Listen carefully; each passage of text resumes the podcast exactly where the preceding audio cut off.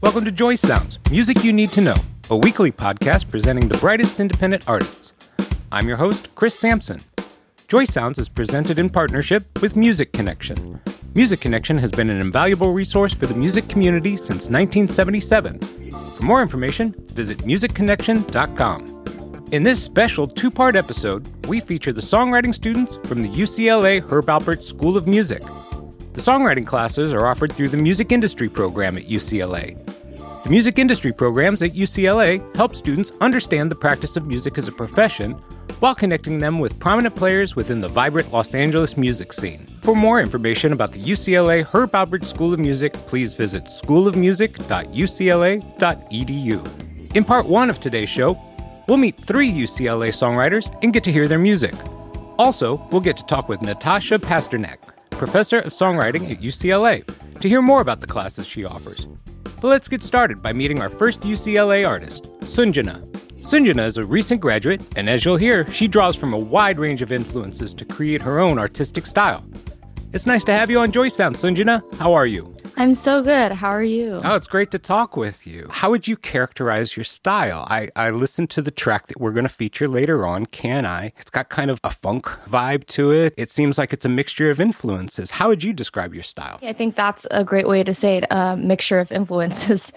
Uh, mixture of genres too. So I would say it's singer songwriter, soul pop, indie. I don't know. So each song I think is different, but this single that we're going to play today is I would say like soul pop definitely has influences of funk in there. So I can see why you would say that. Yeah, I got it. And you mentioned that every song you say is a bit different, and you're referring yes. to the EP that you have out, Water I'll Grow. When, when did you release this EP? And tell us a little bit more about it.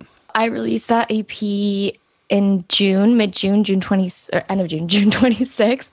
It has five tracks and they all kind of the general theme is about self-growth and introspection and i think each song is different i have some acoustic tracks on there i have some more produced up tracks like can i have you had a chance in our social distance pandemic world that we're sort of navigating right now, in which you released the EP, to be able to follow up the EP with, I don't know, some streaming performances, or have you connected with fans in other ways? Oh, yeah, for sure. I've been on Instagram Live a bunch playing um, the songs live on there, but I haven't done any formalized live performance just because I feel like Instagram is so accessible and I can directly connect with people who are listening to my music through there. And it's been really fun that way. For our Joy Sounds listeners who do want to follow you, where can they find you on Instagram? It's at Sanj Music, so S A N J Music on Instagram. Did these songs off the EP, Water I'll Grow, emerge from your writing that you did while attending UCLA. You're a recent graduate, right? Yes. So some of the songs are for sure when I was at UCLA. In fact, one of the songs is literally about graduating from UCLA okay. and the feelings around that, you know, leaving friends and how it's a little bit difficult navigating the adult world after that. Um, and so I think a couple of songs were written during the time when I was in a songwriting class with Professor Pasternak. It was really helpful to have that sounding board to help me, you know, figure out if something's working or not. I've written with a bunch of the students in that songwriting class. None of those songs are on this EP, but I did make a lot of friends through that. And I have some friends that I still write with from that class. So it definitely has created like more of a sense of collaboration in me, which is amazing. So, what are your aspirations moving forward? I think my main goal is to just be able to make a living and be able to really tour. I think that's my main thing is I want to tour and play my songs for people. It doesn't really matter to me if it's like 30 people in a room or more than that. You know, if there's people who are there who are listening and I'm able to do it full time, that would be amazing. And obviously having people who are able to connect to my music and relate to it and lean on it in difficult times. Why don't we check out your track from your Amazing. latest EP, Water I'll Grow? Sanjana, thank you so much. It's been great talking with you. Thank you so much. Uh, thank you for having me. This is Can I by Sanjana here on Joy Sounds.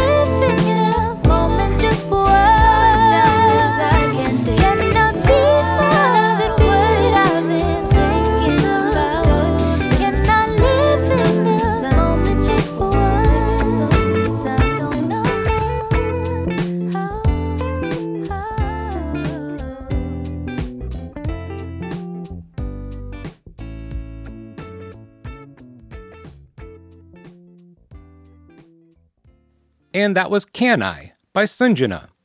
Our next songwriter from the UCLA Herb Alpert School of Music is Hayden Everett. Hayden is a very thoughtful writer who wants to make a positive impact with his music by bringing attention to the environment and other important issues.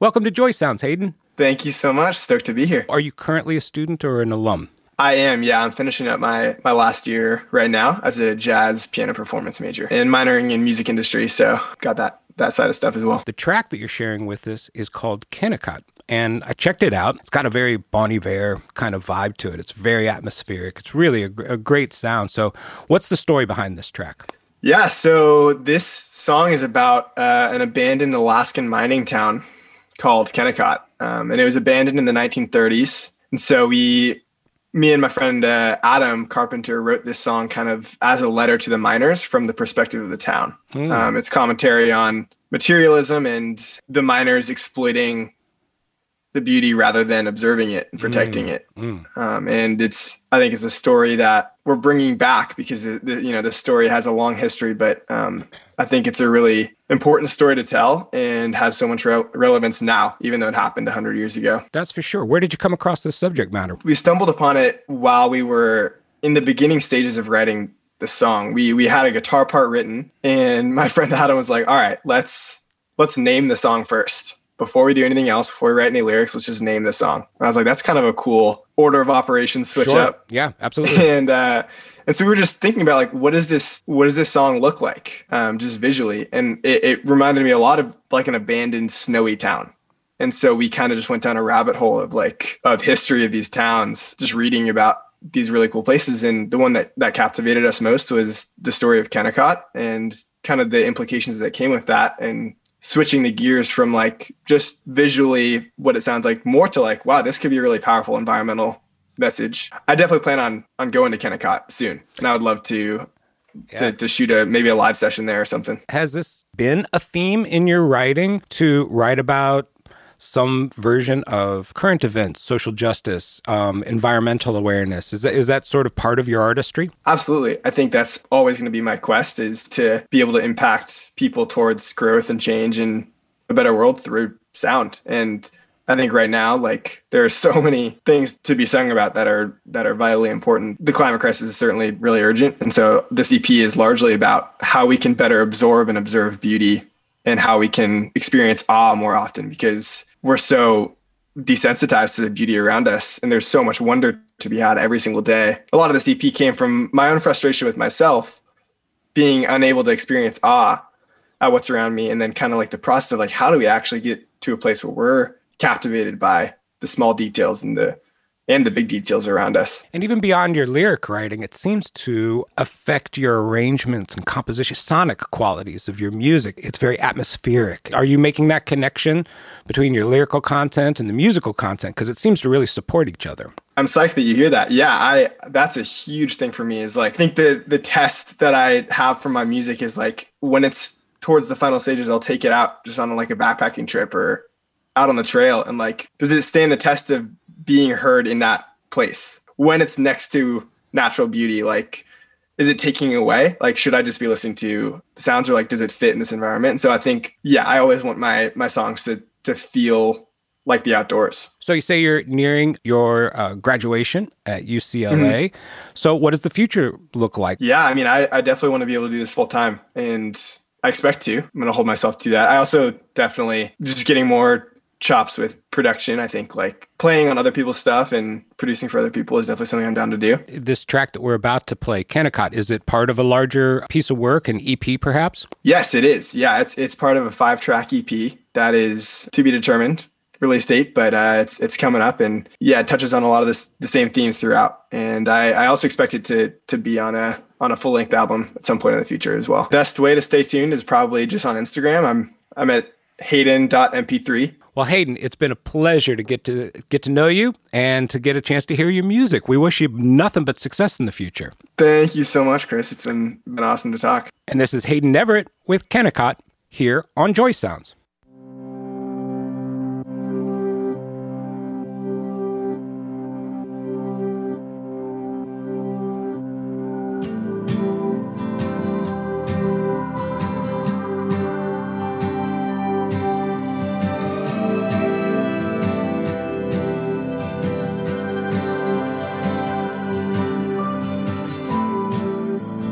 Wait until the money's up.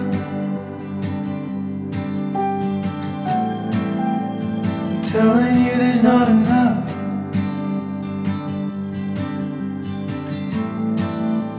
It's easier to let you down.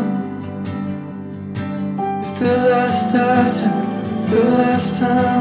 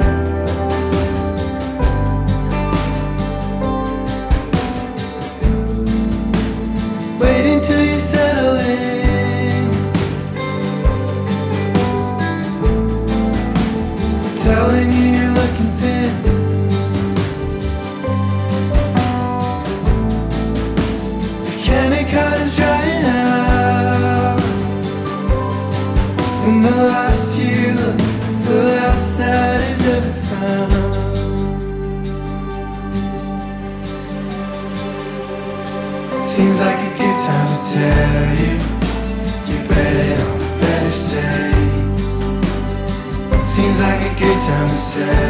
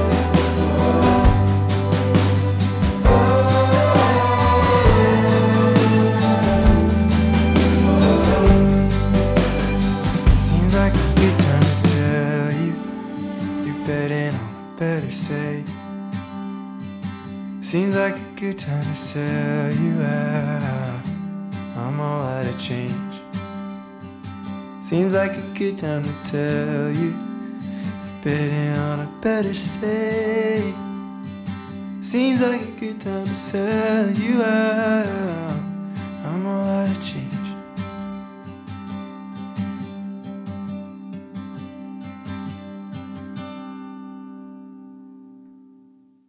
And that was Kennecott by UCLA songwriter Hayden Everett. Now, let me take a moment and tell you about our co sponsor, Music Connection. Through its daily website, weekly newsletter, and monthly print magazine, Music Connection caters to artists, musicians, industry pros, and support services. For years, Music Connection has been known for discovering new talent by reviewing unsigned artists, both through its live performance reviews and critiques of recordings. Music Connection never charges a fee for its reviews. Known for years as the musician's Bible, Music Connection bridges the gap between the street and the elite. It exists to serve artists and music makers of all genres, offering connections to the unconnected and to provide expert, cutting edge information that can help you take your music to the next level. Whether offering tips on raw survival or exclusive contact lists of industry pros like managers and label representatives, Music Connection is an acclaimed, proven resource for the professional and semi pro musician. Check it out at musicconnection.com. Now let's meet Natasha Pasternak, professor of songwriting at the UCLA Herb Alpert School of Music, to learn more about her classes and approach to teaching. It's so nice to have you on Joy Sounds, Natasha. Thank you so much for having me. Glad to be here. Great to have you, and it's so wonderful to get a chance to meet some of your students and, and hear their work. They are clearly so inspired and so energized and so into what they do. It's it's it's contagious. Yeah, I think as a lecturer and professor, you come in with a certain idea of what you're going to teach as you get a new class every quarter. And something I've come to learn is is actually they create their own energy and they create their own vibe and they start inspiring me and giving back to me just as much um, in that program. And you realize oh this is a, a give and take space and it's really cool. I get re-inspired in a different way every quarter um, depending on just the vibe or the student or the talents that come through the door. Sophia who you spoke with earlier sophia james she was in my advanced class and the first time she played a song i cried just because I was so moved by young passion and young inspiration. And I've been doing this uh, professionally since I was 16. So a long time. And to still get floored and inspired at this point in my career is, I just feel super lucky to be in that space. And that's the best teaching dynamic that you could hope for is, is that you're getting as much in return as you hope you're giving to them, right? And it gives me like so much hope, you know, as a professional in the industry, you grind it out, you do, you know, you make it happen for yourself and there's a lot of obstacles and a lot of things happening, a lot of moving parts. But to see that young passion from all the students you had um, on the show and the students I teach now just reaffirms that this is my passion and reaffirms that there is a generation of musicians coming up that are just exciting and just as innovative as generations um, before. So, so tell me a little bit about what the songwriting course offerings are. We have two courses. I split it up into two parts. There's sort of the beginner class and the advanced, the the basic idea of the two. Uh, I started with just one class and realized I was trying to teach so many different levels at the same time that I wasn't able to advance anyone as far as I needed them to. Because if I went too far with the more advanced students within this class, then the beginners would be left behind. And then if I was going too slow, the advanced really wouldn't get anything out of the class or not anything, but not as much as I would want them to. And so I approached my boss, Robert Fink, and asked him if we could talk about getting two classes going where I have an intro class that anyone can take, it's totally open, and then doing an advanced class where it's by audition only. And that way I could hand curate this advanced class and just really focus in on being a professional and getting it sort of up to the standard that I felt like would be important for kids coming out of the program. So that's kind of how it's set now. And then I have a summer course that is the six weeks of an intro course. We also just launched a teen uh, intensive songwriting week last summer. It was supposed to be in person, but transitioned very quickly on online. That was my first experience of online education. So that was educational. right. Yeah. Um, a learning yeah. curve for all of us. Yeah.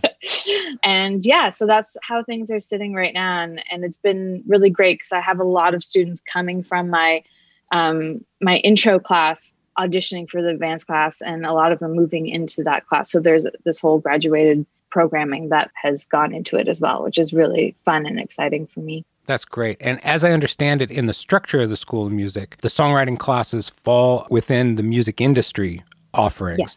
And yes. so is that also part of the goal is to make sure that they understand the business components, the the sort of career opportunities or strategies that are connected with songwriting? Absolutely. I approach both my classes as if the student is an entrepreneur. Uh, this day and age in the music industry, it's really difficult to be like, I'm just an artist. I mean, it sounds really nice, but it, I don't think it's a realistic thing you have to wear many hats and you have to have a broad understanding of everything that's going on and everything that goes into being successful in the industry. Um, I feel like we'd really be doing the students a disservice not to show them that and, and to expose them to that part of it. Because you could write a great song, but if you don't have the hustle or the understanding of how things work, it's going to be really rough for a long time before you figure out the moving pieces. The other interesting thing that we're seeing from the students that we're featuring on the episodes um, here is is that you also have to accommodate a wide range of styles and influences. So in the same class, you've got hip hop artists, you've got country artists, you've got indie artists, you've got jazz artists. And I, am just wondering how you navigate creating the space to allow all of these genres and styles to take place, but still provide the continuity of instruction across all of them. Yeah, um, kind of interesting as I was approaching starting to work the school and building this program because previous to this, I was a professional musician. Um, I wasn't directly involved with education. And uh, I mean, my father was a teacher and ran his own school. So I was definitely saturated in that world in a different way. But as I was approaching putting together this class, a lot of my colleagues in the industry are like, how do you teach songwriting? How do you teach someone to become an artist? Like, what does that mean? And luckily for me, on the other side, my mother is a musician. So I grew up, um, she's a professional musician. I would go on tour with her. So I grew up very much saturated in that world. She exposed me to tons of different types of music, um, which really helped build my understanding of what makes a good song, no matter what genre. And so I just come from a very basic place in the sense of are you telling your truth?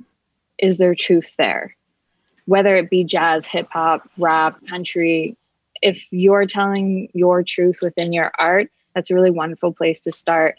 And then we build out from there. Some, you know, aspects of, let's say, hip hop, I'm not like privy to the cool like things but I'll be like, I know this sounds off from the previous things I've been exposed to. Let's try and discover how to correct it. And I just have a very good understanding of what people are capable of and what they might be holding back. I can pick up on those things really quickly just from all, all the years of my experience in the industry. So it's interesting. And I also like feel more and more, and I, I don't know how you feel about this, but genres are kind of ceasing to exist and it's a lot of like influence on genres influencing each other which is really exciting so i don't really focus on genre weirdly i don't really like think of it as separate i think of it as one We'll talk more with Natasha in part two of this special feature on the songwriters from the UCLA Herb Alpert School. But let's meet another student songwriter from the program. Gabe Deibel is an ethnomusicology major at UCLA who is recording his capstone project on a vintage Tascam four track cassette recorder. Welcome to Joy Sounds, Gabe. It's nice to meet you. Hi, thank you for having me. You were telling me off mic that you chose uh, to pursue musicology as a major at UCLA, which is, I know UCLA's got a renowned musicology program, so I can understand that. Specifically, what made you gravitate towards that? What was really important to me is just like the education that you get from going to college. I didn't want to just focus in on like performance and not learn anything about the ways that music interacts with the world and culture and politics. So I was drawn to the scholarship, like I said, but also drawn to, you know, just learning about music's place in the world outside of just the uh, the artistic. Describe sort of the music scene that's on campus, not just the scene that sort of happens within the classroom, but I'm I'm interested in the dynamic of the songwriting and performances that sort of happen in and around UCLA. I met a lot of really cool uh, ethno majors, uh, ethnomusicology majors, and a lot of really cool jazz performance majors, which they were all like some of the coolest people. One of my um, good friends, he interns at Sound City. Oh yeah, um, mm-hmm. and he he was like, I showed him my music, and he just fell in love with my voice, and we started working together. And actually, right now, we're collaborating well, it's it's my project, but he's helping me. I got this old um, Tascam Portastudio, and I've been what the one with the cassette tape. Exactly. Yeah. Oh yeah, man. Yeah. So I got one of those, and uh, uh, because of the pandemic, we haven't really been able to work on anything. But right now, that's sort of like my senior uh, thesis or capstone is like making this album through the Tascam and kind of limiting myself to just four tracks. And the thing that attracted me to the the quality that attracted to me to the Tascam is that it's like all done by ear rather than having the visual uh, DAW showing you all the sound waves. And I thought that was just like, oh, that's so cool, you know? Those constraints yeah. of only having four tracks kind of puts you into artistic decision making that's very different. You have to commit artistically, don't you? Exactly, and it, it, really it's a lot working within you know very like like how do how do I create textures with very little. So you know I've been I I was never um I took choir in high school, but I never really learned how to harmonize with myself that well. So it's been a process of starting to learn how to do that and kind of create those textures and doing them appropriately and then also having guitars kind of like what Elliott Smith would do where you'd have multiple guitar parts like interweave with each other to create uh, more body to the sound. Just to get back to your question, I'd say like I, I met a lot of people who were just phenomenal musicians and singers and completely uh, just like blew me away in terms of musicality and musicianship. Then there's a lot of people who are very new to just playing instruments and some people who are songwriting didn't even know how to do anything but sing, but it opened me up to have new perspectives about what songwriting could be and what a songwriter is. Because nowadays, you know, we have a lot of music being made on laptops and in DAWs and people making beats and, and more thoroughly produced music. And typically, um, my songwriters class uh, during winter quarter kind of show me that those people are as much of a songwriter as I am. It's just a different a different way of approaching that sort of idea. And you're going to share one of your songs with us. You're going to share "Let's Run Away." So tell me a little bit about this song. How did it come to be? My professor uh, basically gave us listen to for the week. Listen to Sergeant Pepper and write a song based off of listening to it. I like Sergeant Pepper, but my favorite album is the White Album. It's probably like, you know, I think one of the greatest pieces of music ever made. But um, so I was just listening to that on repeat, and I was trying to write this other song. I was on the piano, and I'm not as good at piano as I am at guitar. Um, so it's a lot of me. It's just kind of jumbling around and trying to find the notes and figuring stuff out. But um, I was just getting so frustrated with this song. It wasn't coming together. It didn't really have uh, a real sense of what it wanted to be. So I was just like, oh, whatever. I'll pick up the guitar, and I started playing that kind of descending a minor. It's not A minor, but because I have a capo on it. But those shapes, because I'd been learning yeah. like uh, some jazz standards, like My Funny Valentine, and that kind of way that that the the both the melody and the lyrics reflect what's going on in music, these kind of descending and ascending patterns. So I basically sat down and I started doing that, and then within 10 minutes, I had the whole song complete. Um, and it was like, you know, the I think people always say it's like those are the songs that like the most special. That they're kind of the most to me it's the most me. It's the it's the point where the inf- the inspiration is like right on top of the the the construction of it. And it just blends to make this really uh to me it makes this really it just flows. It's very fluid and the song feels fluid. I like to think that my my whole my whole time in that class led me to write that song because it felt like such like this is the pinnacle of, of at least who I am at that, who I was at that moment as a songwriter. Like it was everything I'd learned in the past few months kind of coalesced into this uh, whole. So this is Let's Run Away by Gabe Deibel here on Joy Sounds.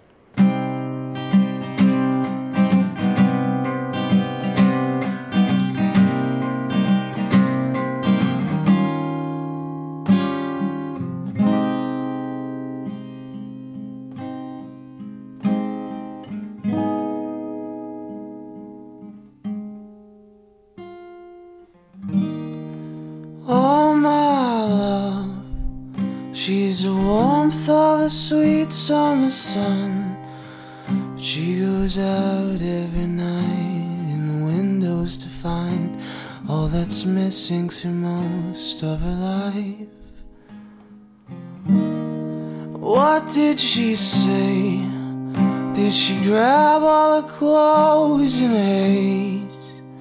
Did she crawl through the yard past the windows, cars, find that she just can't escape? She's caught in a room. She's hoping to meet you by noon. Let's run away. Let's run away.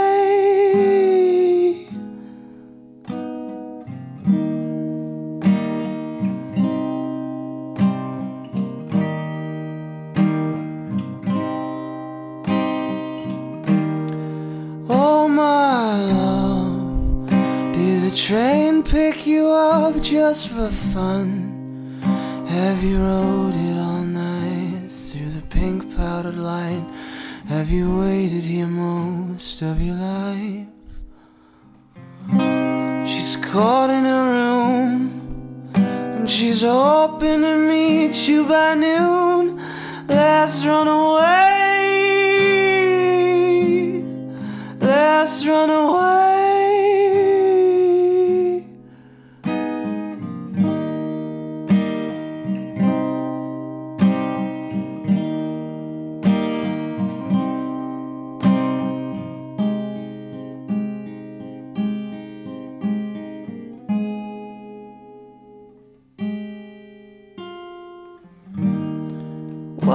She say?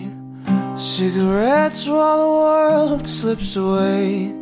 But she crawled through your door, past the windowless shore, to find that she just can't escape.